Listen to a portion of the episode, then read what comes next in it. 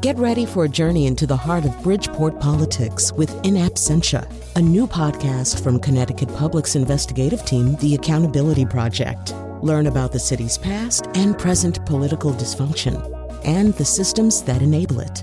Tune in wherever you get your podcasts. Funding provided by Robert Yeager and the Tow Foundation. Faith here with your welcome toast. If you enjoy arguing about lunches at 6 a.m., I can't recommend parenting highly enough.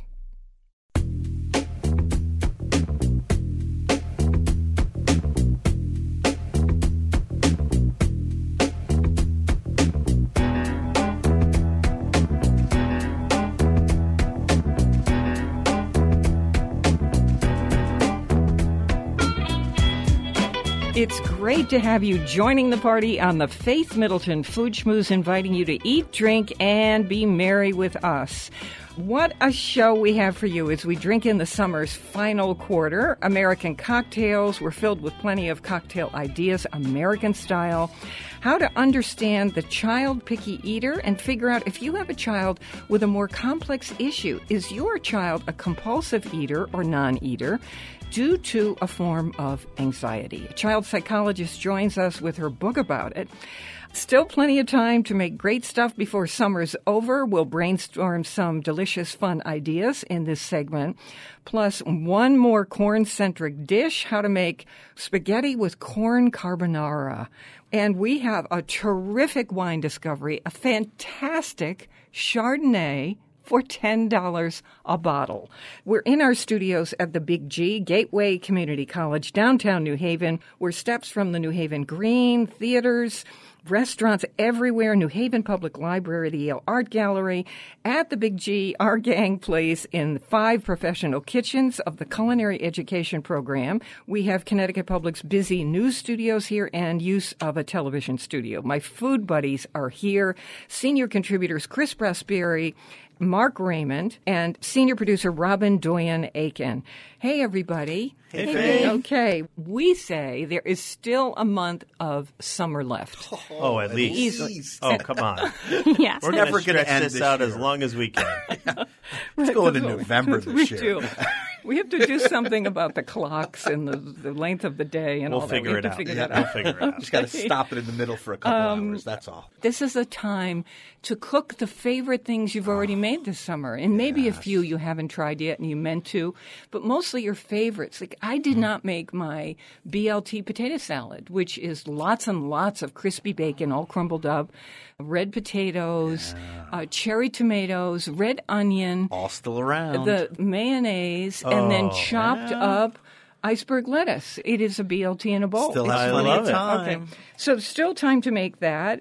Give me one thing, all of you, that you would repeat this summer that you made. Tomatoes, tomatoes, tomatoes. Okay, I take fresh corn, I cut it off the cob. I try to leave them into chunks where they're kind of connected, and I take it very carefully with a knife and I drop it on top of sliced tomatoes and then I just drizzle that with olive oil and mozzarella cheese and a little bit of sea salt. Mm. And you can do that every day, lunch and dinner, breakfast, lunch and dinner. So didn't you tell me your parents have tomato sandwich yeah. for lunch and dinner? Sandwich for lunch, salad for dinner every single day. They grow enough tomatoes to supply themselves How many? and probably 15, 20 plants. And they just constantly go out and pick tomatoes. There's always tomatoes on the counter ripening to eat today. And then they know which ones they're going to grab tomorrow off the plants. Okay, Mark. I just can't stop making corn on the cob. I want to go to this fresh the stand every day. Yeah. I want to get at least six ears of corn. Yep. I'm going to eat maybe two, three of them, and if the kids get one or two, they're lucky. And that's yeah. just the way it's going to be because I love fresh I have, local I corn. have a child psychologist coming up for you later they can help in the you. show. Yeah, it's an adult psychologist from work. Robin, what have you got? Well, I have an abundance of basil right now happening at my house, so I'm all about the pesto and Oh, finding yeah. different ways to get pesto. So tonight is pesto turkey burgers, ground turkey meat, pesto plus it right in. yeah, a bunch of feta. What a great thing. Yeah. The kids like Sounds that. delicious. they do. Before we do some stuff about tomatoes, Chris just made us this fabulous bunch of salads. We went plant based today. So, Mark, spaghetti with a corn carbonara, which is a brilliant idea. We're going to get to that in a second. Can we do your wine first, though? I love this Chardonnay. Isn't it delicious? It has a little touch of oak and maybe a whisper of butter. Yeah. Not very much, not crazy over the top with either one. Absolutely delicious. And to my astonishment, this is $10 a bottle. $10 a bottle. Carolina Chardonnay, it's a reserve. Yeah, it's from Chile, one of the oldest families in Chile, Santa Carolina, all sourced from the Leyda Valley. So this is a cold climate Chardonnay. And uh, you get this beautiful richness and texture from it. There's a nice weight to it on the palate, but you get the apple, you get that little touch of butter, and that little smokiness of the wood there. Just a touch. If someone said, I don't like big, oaky, buttery Chardonnays, this is not that. Is it wholesomely made? It is, and they're sustainable farming. It's a carbon neutral winery. They're doing all the right things down there. And what I love is it's all estate grown. So they control the grapes from start to finish. They're not buying any of these It's grapes unreal that they're doing a wine of a quality like this for $10. You still get great values from South America. Hey, this is on our site. It's foodschmooze.org. You can see a picture of the label, Santa Carolina, as in Carolina, Carolina Chardonnay, and we tell you who the distributor is right on the site. Call ahead to your wine store. They can't carry everything, and they should have it to you within 24 hours. I'm having a sip. and Go you know ahead. what? I know this would go really good with a mm. corn mm. pasta. Oh yeah, right? Mm. And, I'm that's think- what yeah, sparked it. And I'm That's- thinking, I'm thinking uh, as I'm tasting it, I'm like, wow, that's it. That's the corn pasta wine. Let- We're going to get to that right now. But seriously, I wish I had known about this sooner. You know, it's probably just come out, but I would have had this all summer long. Imagine if it's $10 a bottle, just buy the bottle, and you got a case of this. This would be sensational with turkey, fantastic house wine, fabulous with lobster, and I love a wine that is not only good with food, but is good Just as a itself. sipper. Yeah. Sitting around with friends, sitting, feeling the breezes of the, this summer still lingering. Oh yeah. This like, beautiful, Throw an ice cube in it. Sit on the porch. really great discovery. Thank you very much. Santa Carolina, Carolina Chardonnay at foodschmooze.org right now, and you'll see a picture of the label and what to say at your wine store. Okay, now we have to do that carbonara sauce so we have something to eat with our Carolina wine. there you go. That's it. This is a corn carbonara, people. Are you ready for this? It's from the website thecoastaltable.com. I popped this one up this week, and I was like, two Good of my favorite things in the whole wide world local fresh corn and bacon. Are you kidding me? I know. It's amazing. like that? It's such a great recipe. So let me tell you what's in it. Of course, fresh corn. So you maybe need a few Extra ears. no extra deal. ears for yourself, right? Um, spaghetti, kosher salt, thick cut bacon, unsalted butter, shallot, garlic, black pepper, and Parmesan cheese. Oh, oh. How does this come together? It's so, so simple. Take the fresh corn, cut it off the cob, as Chris has explained to us many times on the show, and you put it into a food processor. Pulse it just a couple times just to get it good, some good liquid and juicy with that. A little chunky juicy. that's gonna be the Look- sauce. Yeah.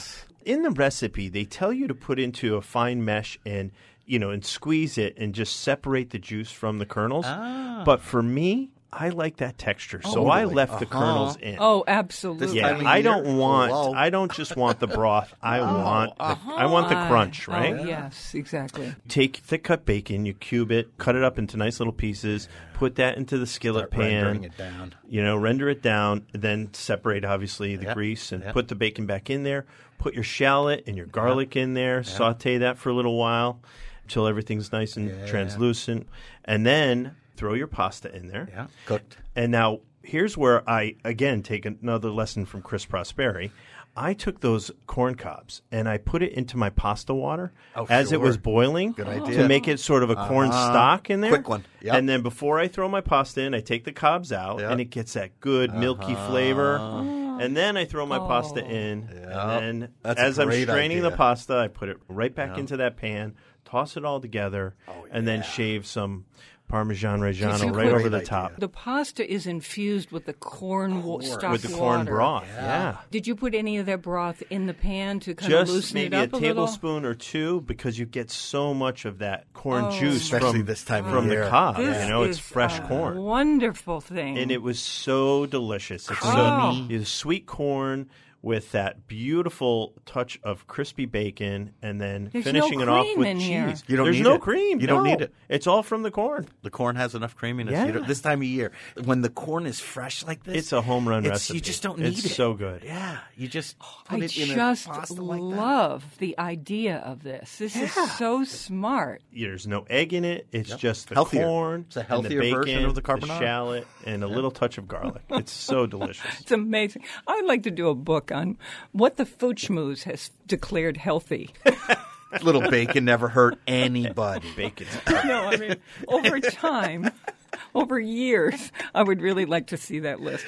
Mark, that is a uh, great discovery. And I have to say, With that that wine? With that this Chardonnay? Chardonnay oh. would be killer because of that whisper of butter Yeah. in here. Mm-hmm. And yet there's a little acidic quality to this Chardonnay where it would go against the buttery stuff in the corn in the carbonara. It would be and so fantastic against the salty bacon. I'm promising you, it's a great pairing. I'm promising you that you're going to make this for me.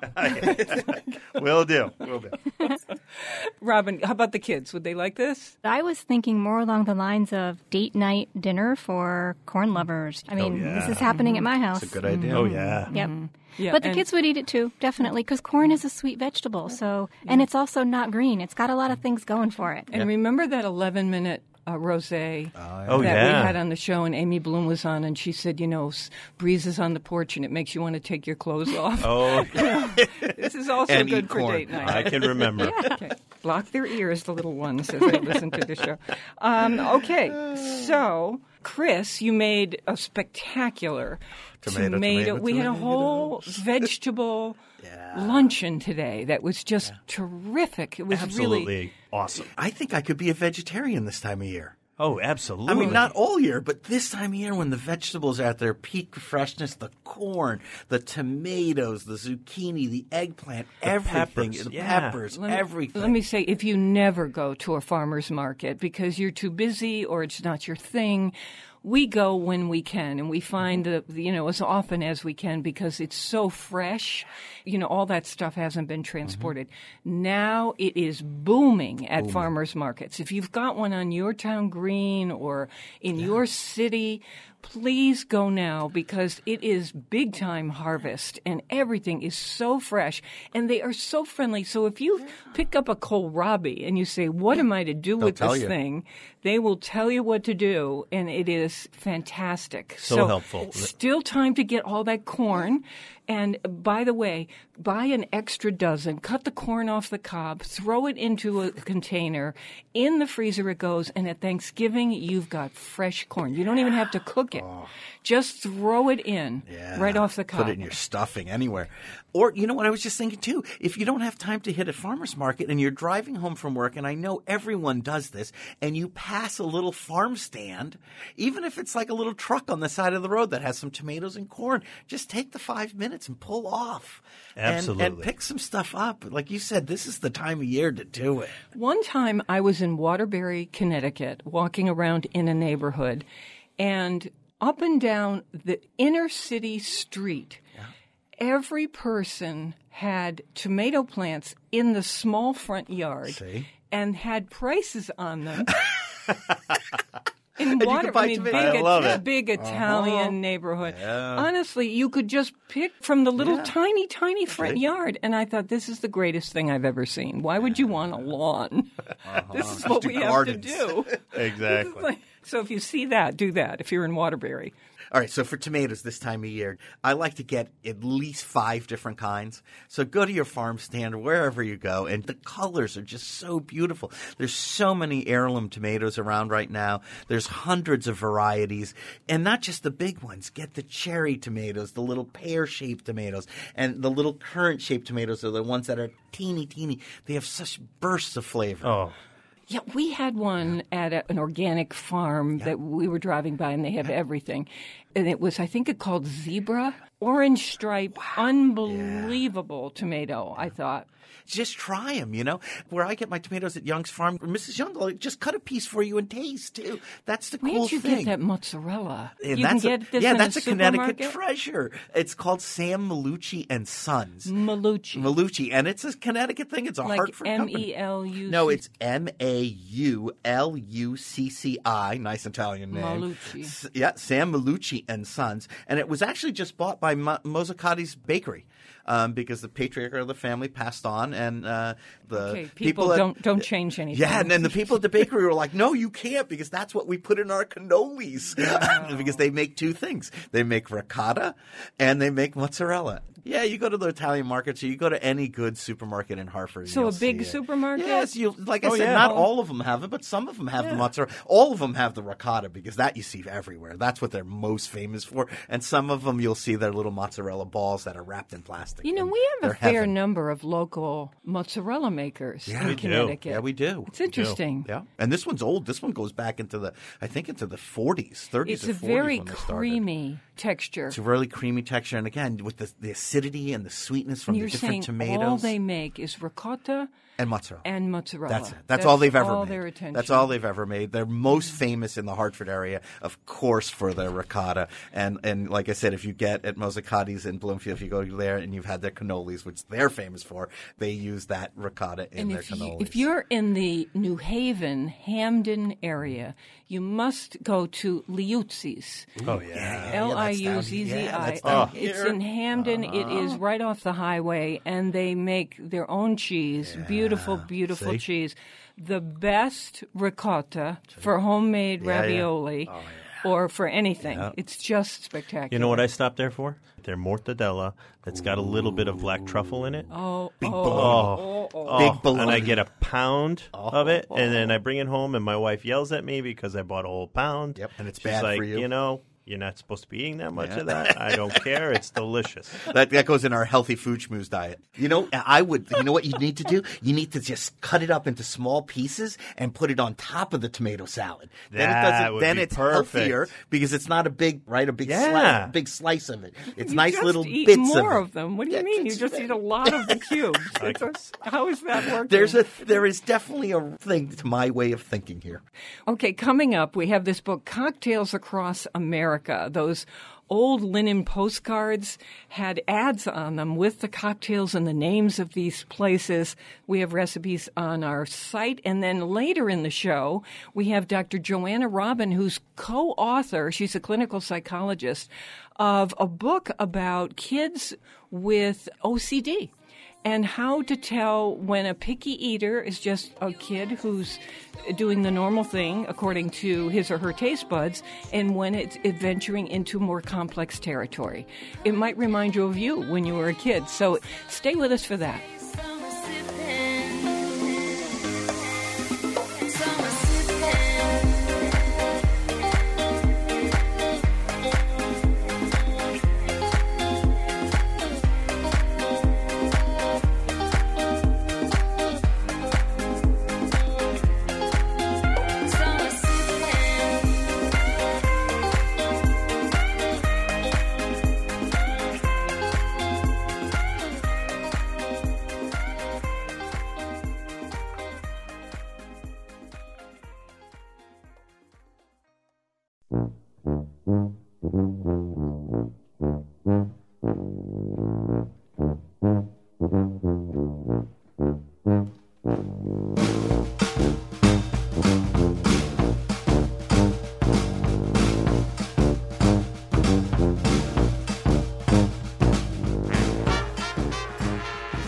I'm Faith Middleton, and you can sign up for our free podcast, copy of the show, that arrives in your inbox, and you can listen anytime you want. You can have a little library, archive of all the things that have been on the show. Just go to foodschmooze.org, sign up once, and then it comes to you. I'm with my treasured food buddies, Chris Prosperi, chef and co-owner of Metro Bis Restaurant in Simsbury, Connecticut. Uh, Mark Raymond, senior contributor. He's one of our special wine guys, lives in Wethersfield, Connecticut. And we're turning now to this book. You can imagine that uh, I have shelves of cocktail books. I've read so many of them. Some of them are collectible with wooden covers. They're just fabulous from the 30s, 40s, you know, that kind of thing. This is one of, if not the best cocktail book I have ever read. Um, you know, you hear about American studies as a department at universities, and you think, why didn't I take that? You know, it includes all kinds of things history, culture, but politics puts them all together in a package, and you understand the times we've all lived through in a holistic way. It's just a brilliant idea. In a way, this book is that. It's got recipes and it's got this sort of American studies approach because it's everything. It's visually fabulous. All these American cocktails, it's called the Cocktails Across America a postcard view of cocktail culture in the 30s, 40s, and 50s by Diane Lapis and Anne Peck Davis. Anne is our guest. Anne, welcome to the show, by the way. Oh, thank you so much, Faith. I'm so happy to be invited. I want to first explain to people why these postcards are important. These are the ones that look like fabric from long ago. Sometimes you'll see them in an antique store. They're made of linen and they absorb the ink and they almost pop in the color and they have Oh, this yeah. amazing look, right? We all I know love seeing them in stores. Yeah, so this book is filled with them from those decades. The linen postcards were produced between 1931 and 1955, and as you said, they were characterized by textured cardstock, saturated color, airbrushed pictures, and they gave a utopian ambiance. They were used to advertise hotels, restaurants, motels, bars, cocktail lounges, as well as destinations like the Grand Canyon, Parrot Jungle in Florida. And they were produced exclusively in America during this time period, and they depicted primarily American scenes. Let me give you a prime example because it involves radio. Remember all these stories about people in the living room sitting round the radio listening to these oh, shows, The Shadow Knows, and all, you know, and all this kind of stuff. Fireside chat. And I thought it was only because people were so enchanted by these shows and radio had come out and it was a whole. Well, no, I'm reading your book, Anne, and it explains that it was right after the Depression. Nobody had any money to do any kind of entertainment. And so, radios at that time you could buy on what was the first installment plan. Wow. So, it was an incredible bargain financially. So, it all came together that way. I mean, I, I was just fascinating. stunned by that. That's the first time I've ever heard that. That's why people gathered around the radio, because it was the entertainment and it was cheap. That's 100% true, Faith. And it was where there's a will, there's a way. The radio manufacturers wanted to sell their radios, and the people, you know, during the Great Depression, people could not easily go out for entertainment. They craved having a radio, and somebody came up with the bright idea that people could buy them on time. So everybody could have a radio. If you had nothing else, you would have a radio in your home. I don't know when you are looking at these old postcards, does anybody here ever remember seeing ones that uh, focused on, let's say, what we call now tiki culture? Oh, these sure. Polynesian Oh, yeah. places. You know, it might be in Florida, it might be in New Orleans. There are cards about that and these drink recipes in here. the first person credited with creating this Polynesian exotic theme would be Donn Beach. He was in California and he opened up his place in the 1930s and found that he could buy rum cheaply and decorate his bar with all these exotic palms and shells to give the feeling that people coming into the bar were in a faraway exotic place. I still try and find these. I will drive two hours to get to one of these. I once found one outside of Springfield, and I was just beside myself. You have to walk over a bridge inside the restaurant. You know, things were served in skulls. The drinks were terrific. I just love this stuff. You know, these postcards remind me of it's like the Instagram of its day, right? Oh yeah. That was their method of getting the word out. And now we have things like Instagram. It's it's fascinating. Yeah. So we've got a recipe from the book. Uh, This is called Cocktails Across America. A linen postcard view of cocktail culture in the 30s, 40s, and 50s. Our guest, co author Anne Peck Davis. And so this really is an example of American culture, cocktail culture. We think that all of our cocktails come only from England because uh, so much of the United States is from England, and that's not the case. These cocktails were made up and sometimes became famous because of these postcards. So at our site, we have not only information about the book, but the DuPont Hotel cocktail one and a quarter ounces brandy, an ounce of dry sherry, a dash of Angostura bitters, an orange twist for garnish. Now, where was this hotel? The hotel still exists. It was built in 1913.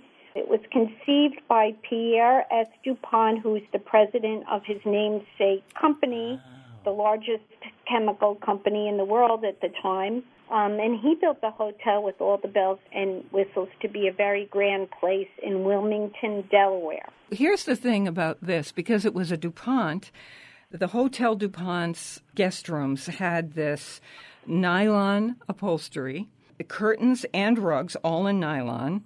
They introduced this synthetic fiber to these crowds at the 3940 World's Fair in New York. They had live models, Miss Chemistry and Miss Nylon, which I just adore.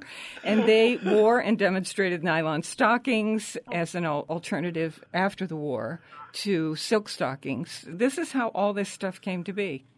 So we have that recipe on our website. Another one we have is the Sazerac. And you can guess where this is from. This is New Orleans, a mm-hmm. classic, a cocktail that I love. And it's sugar and Peychaud's bitters, Angostura bitters, rye whiskey, absinthe, and a twist of lemon. This was the Blue Room in New Orleans. Yes, and Diane and I actually just attended the Tales of the Cocktail mm-hmm. in New Orleans, and we stayed at the Roosevelt Hotel where that card is from. That was a real thrill for us. And there's also the Sazerac bar there. The Sazerac actually went through a number of transitions. It was initially made with cognac, and over time, because it was hard to get the French cognac in New Orleans with the expense and the importing of it, rye became the main ingredient. So there was a real Sazerac bar, and it was located in different places in New Orleans. But now the Sazerac bar is at the Roosevelt Hotel. Mm. So I love the section on the Miami Beach cocktail.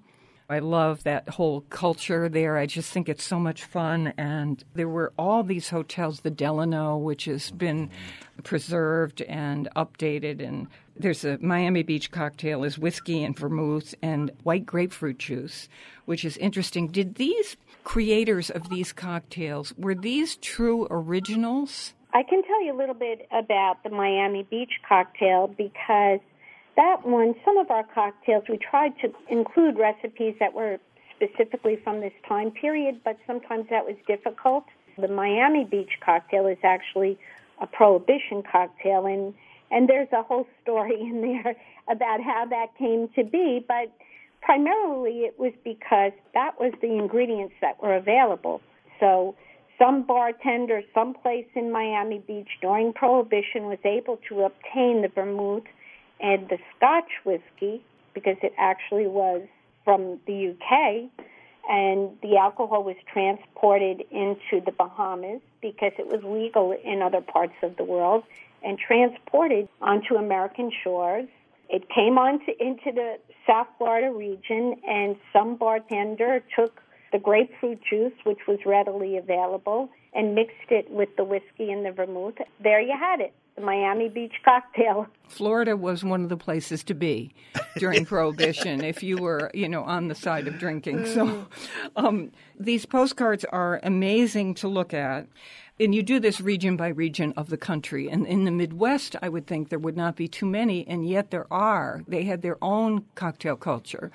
It's a fascinating thing. And even at the back of the book, there are replicas of these linen postcards that you can just cut right out of the book and use and send to people if you want.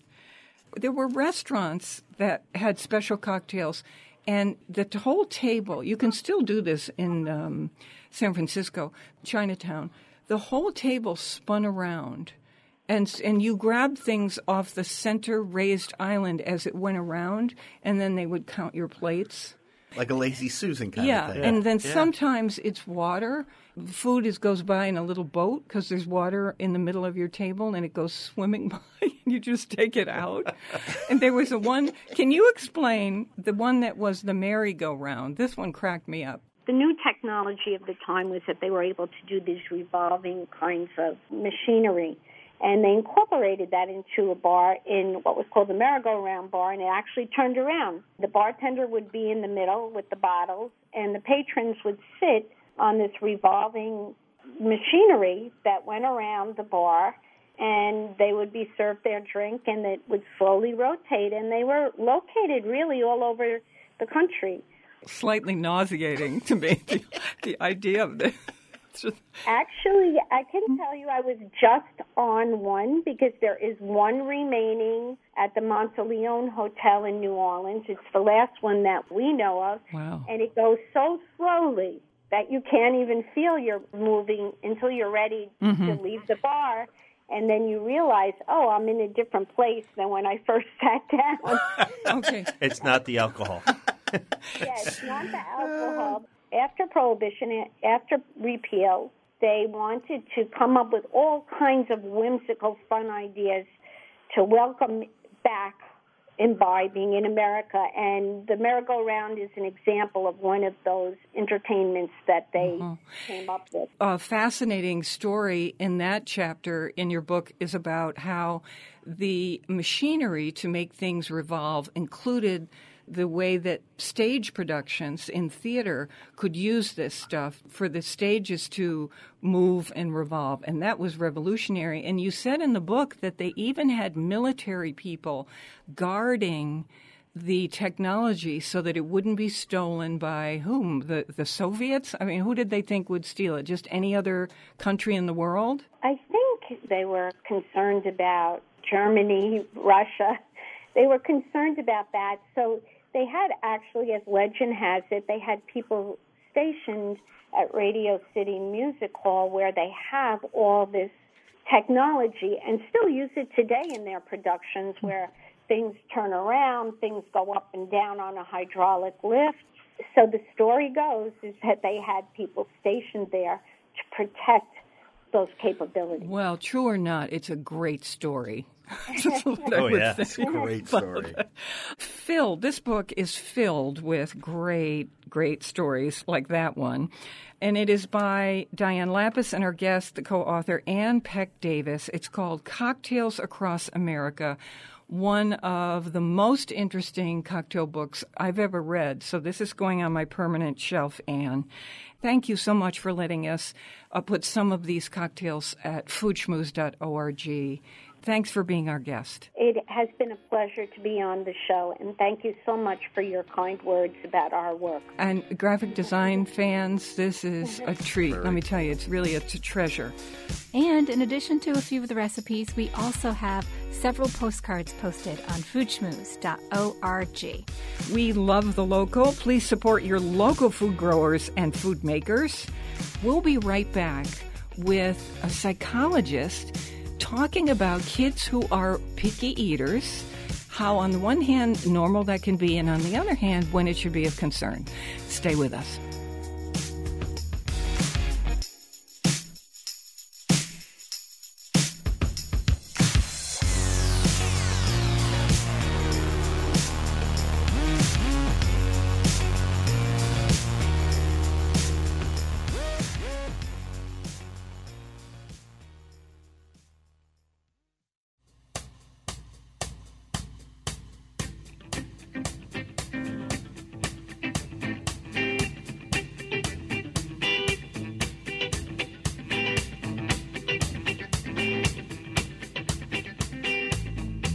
I'm Faith Middleton. This is the Food Schmooze Party offering the richness of life and coming to you in Connecticut, Rhode Island, Massachusetts, and New York, New York, including Westchester County, the east end of Long Island, that means the Hamptons, of course. The senior producer is Robin Doyen Aiken. To hear the show on Connecticut Public Radio, it airs Thursdays at 3 and 9 and Saturdays at noon. Podcasts, our curated recommendations are always online at foodschmooze.org. I've been waiting for this on the show. I mean, I guess I've mentioned it several times. Be- no, so this this is Dr. Joanna Robin. She is co-author of a book called The OCD Workbook for Kids. We're going to get to all that in a second. But Joanna, the last time I was at a party, Joanna was, I should say, Dr. Robin was at the party and served the most delicious and the simplest pasta on earth. Anyway, welcome to the Food Schmooze party. Thank you. So happy to be here. Tell me about this basil pasta with pistachios that you threw together. She just made this up. I saw the fresh basil growing and it looked so beautiful and I just love fresh herbs. And then I was eating pistachios and I said, wait, this, I think this needs to go together like a pesto. And then I just put some garlic and, and onions, butter and oil, fresh pasta, and then wilted some basil and put some Parmesan cheese and served it. Um, it was Very. Moroccan. Is it Chris? Yeah, that's very Moroccan. Brilliant. It I don't think I've ever had it on a pasta. It though. was so delicious. I was looking at the bowl because there were a number of people sitting at this round table outside, and I thought, is there any more? and there, there- you know, there All wasn't. gone. Everybody wolfed it down. So again, to make the sauce, this is not all ground up like a pesto. So there were the whole way. pistachios. In Yeah. There. So, Also Joanna, one more time, and then I'm going to ask you a couple questions about kids who are picky eaters, and when that's just okay because that's kids, or there's a symptom of something more concerning, like an OCD, and how you tell the difference. I want to get to that. But again, to make the sauce for the pasta, what did you do? In what order? I just sauteed up some fresh garlic and fresh red onions that were from a farm stand with some olive oil and butter. And then at the very end, I wilted the basil because I didn't want it to be overcooked. And then threw that mixture over some fresh pasta. And then I threw in the salted pistachios. Oh, And then we put the Parmesan cheese, the final touch. Um, you see Heaven. how I love it. Wow. I wrote it down. I'm making it tonight. Okay. This is I'm going to great. get I'm pistachios. Can I do one more thing? Because we were just getting ready, and Joanna said, Oh, you know, I do make this one other thing. You make spanakopita cupcakes, and the word cupcakes appeals to the kids, and so they eat it. What is this? I love spanakopita, and I, for some reason, thought, what if I took out the phyllo dough? I don't know. I was trying to maybe go low carb, and I put it into a cupcake dish. Basically, all the ingredients you would use for spanakopita. Spinach and feta and Yeah, okay. spinach, feta, mozzarella cheese, breadcrumbs, sautéed onions, olive oil, and Parmesan cheese, and roasted it. And my kids actually eat it. Um, and they hold They together form. too, right? They must. Yeah. do. They do actually if you you know use enough cheese. The, the molded. Wow, that's Yeah. genius. You know, this is how to turn spanakopita into a gluten-free item. And plus, it's just fun to eat something that has that little bit of crustiness on the outside from the Oh, cupcake. I love cheese when mm-hmm. And- it crusts like that. it's really good. I want to go to Yeah. your next party. I know. So, so you don't even have to worry about the breadcrumbs because there are gluten-free breadcrumbs for people. So this is great. Okay, now Dr. Robin is co-author with Dr. Anthony Puliafico of this book, The OCD Workbook for Kids. And when we were having this pasta with pistachio and basil together, the conversation started about this workbook. And I said, Can you send that to me? Because it's called the OCD Workbook for Kids, meaning how to help children manage obsessive thoughts and compulsive behaviors. And we got into a conversation about picky eaters. Ah. Now, almost all kids I know at some point are picky eaters. And I call it the white food period, where they just want to have everything white. kids have unusual taste buds. They're not fully matured. And so there really are things that kids don't like. And they shouldn't be forced to eat them from all the research I've read. When does that cross over into how do you spot when it's um, maybe a sign of something a little more obsessive compulsive? As you said, a lot of kids are picky eaters. They have certain ways they like to eat things. They're used to certain things. They like to be in control of what goes into their body. So that's really normal. And, you know, their taste buds haven't fully developed. So a lot of kids have those picky eating styles, and that's totally within the normal range of development. We get concerned when kids are limiting their food less than 20 food groups, when their weight is affected by it, and their pediatrician starts to get concerned that they're really not healthy enough, you know, having some deficiencies in vitamins, and they're potentially not getting enough nutrients. And it can be connected to different types of problems. I see a lot of kids who it's related to anxiety, where they're nervous about trying new foods or make a lot of rules. We call them the OCD rules, where they make a lot of rules about what foods they will or not, will not eat. So not all kids who are, you know, more severely picky have OCD, but we do see kids with OCD have more of these rules. But in general, you don't, of course, either way force kids to eat more foods. We don't want to get into that battle, but it doesn't mean we can just accommodate their picky eating. We don't want to reinforce that either. Yeah. Dr. Anthony Puliafico and Dr. Joanna Robin are both clinical psychologists. He's director of the Columbia University Clinic for Anxiety and Related Disorders at Westchester. And Dr. Robin is director of the Westchester Anxiety Treatment Psychological Services. So they see kids and families who are going through this. So when kids say, I don't want to try something, on the one hand, that seems normal. It's a new experience, and every single thing kids do is new. I mean, they're so brave. Just being a child is so brave. So, when is that of concern? If it's starting to limit their food groups and it's interfering with their life. So we'll see sometimes parents saying, you know, my kid will only eat three things chicken nuggets, bagels, you know, and you know, pasta or something, or pizza or something yes, like the white food period. So mm-hmm. Mm-hmm. exactly. And the pediatrician will say, "Oh, don't worry, they'll grow out of it. Just let it be." And I think there's maybe a combination approach you can take. You don't want to get into a battle. You don't want to force food on a child. At the same time, you don't want to reinforce that. We'll talk to parents about this and when they make dinner for the family, instead of making the child their own meal, try to incorporate a food that they will eat into that family meal. We don't want parents to reinforce this pickiness by making a whole other dish.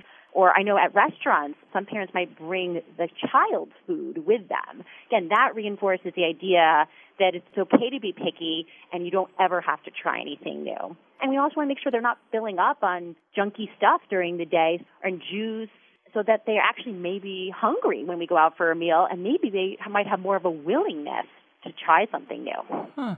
What does it sound like if you're talking to your own children about trying something for the first time? One of the most important things is to say about trying it. And when you present it, it's really important to not present a giant amount of it. present a very, very tiny piece, maybe less than a pea size of something. So it doesn't seem overwhelming to the child. It seems manageable and that you're going to be really proud of them if they can give it a try. So you're reinforcing the idea of bravery, of being willing to try new things, a willingness to feel uncomfortable. And so we try to present it in a way that makes it more likely that they'll try it and that they'll feel good about themselves and that they'll know that we'll feel good about them. Huh. Yeah, I- we, we were told to take one bite. Yes, exactly. That's all we had to do. Right. And I think we want to be careful too. Like you don't want to minimize it and say, "Oh, it's so easy, just you know, one bite, it's not a big deal." For a picky eater, it's a really big deal. yeah. So I reinforce that. I say, you know, I know this is not easy for you, and I'm asking you to be brave and try a bite. And I know that I'll be proud of you if you give that one try, that one bite. So we don't want to minimize their anxiety about it, and we don't want to reinforce it too. Okay, so um, Interesting. as a child, I remember I used to hide my carrots in the drawer. There was a drawer in our kitchen table, and I would just sweep the carrots into the drawer. And of course, there came a day when my, somebody Oh, opened the drawer to get something. Months of and carrots. There, years. I mean, uh, really. So the I. I was in terrible trouble. But I'll tell you, if someone had said to me, you have to sit there and eat the carrots on your plate, I would have sat there till hell froze over because they tasted so terrible to me, my taste buds. The way you say it to kids is so terrific, and what you recommend is so terrific. When kids really just find the taste of something noxious, you know, what do you do? the first thing you want to think about is something called chaining. So you want to think about a food that they already eat and then pick a food similar to that. So maybe carrots was not the right choice for you, right? But maybe one time you had a bite of a pickle and you liked it. So maybe the first food we would put there would be a cucumber. That way it's not such a big leap for the child.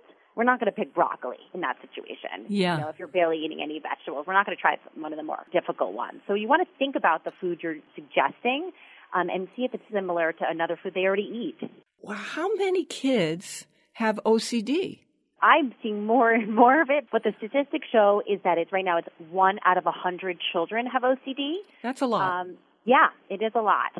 And what is it? Is it just that our brains are just so varied? It's unclear if it's that we're better at recognizing what OCD mm-hmm. is. Mm-hmm. Now that you know it's more in popular culture a little bit. You know, there, I work with teenagers and they'll use the words like "I'm so OCD," you know, about my locker being organized type of thing. So we're using the terminology more, and people are more aware of what OCD is. And I work with kids and parents, and a lot of parents will say to me, "Wow, I had these same type of compulsions or rituals when I was a kid." I didn't know how to get through it and now I feel lucky that my child, you know, is figuring out a way to deal with these type of things. So Wow. it's unclear, like, is it happening more? Or are we just better educated?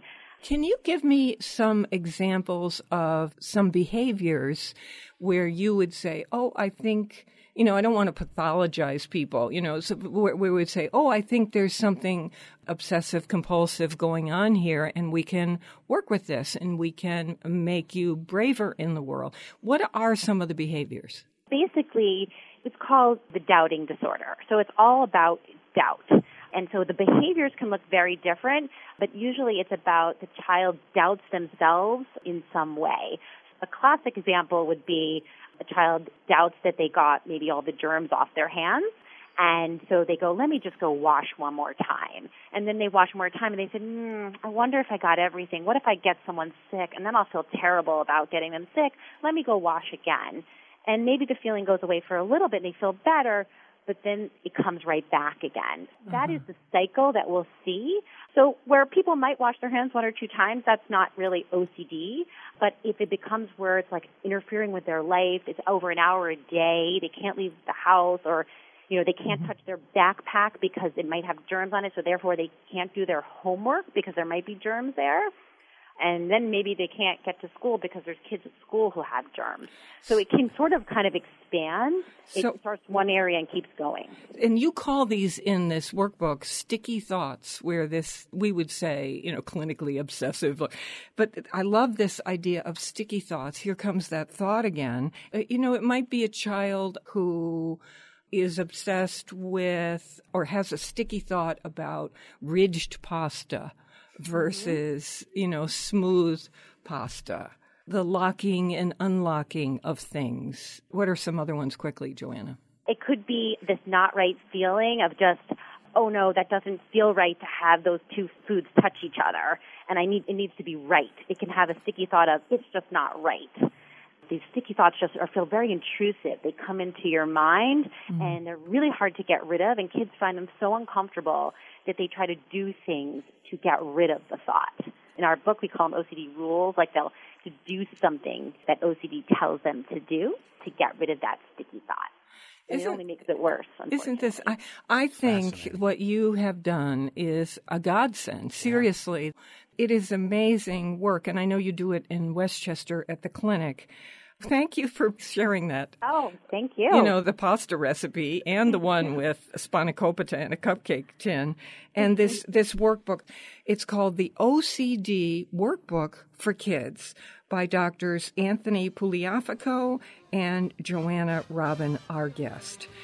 And you can find this on Amazon, this soft cover book, the OCD workbook for kids. Thank you so much for being on the show and sharing that.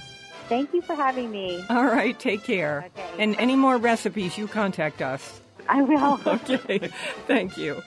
We are on Connecticut Public Radio Thursdays at 3 and 9 and Saturdays at noon. Weekdays, listen for my 60 second food schmoozes and never eat more than you can lift. In New Haven, I'm Faith Middleton.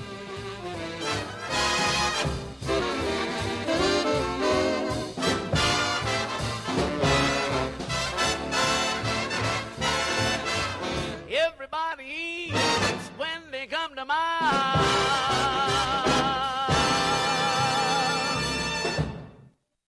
Hey, don't want the party to end? Well, neither do we. Talk with us anytime online at foodschmooze.org.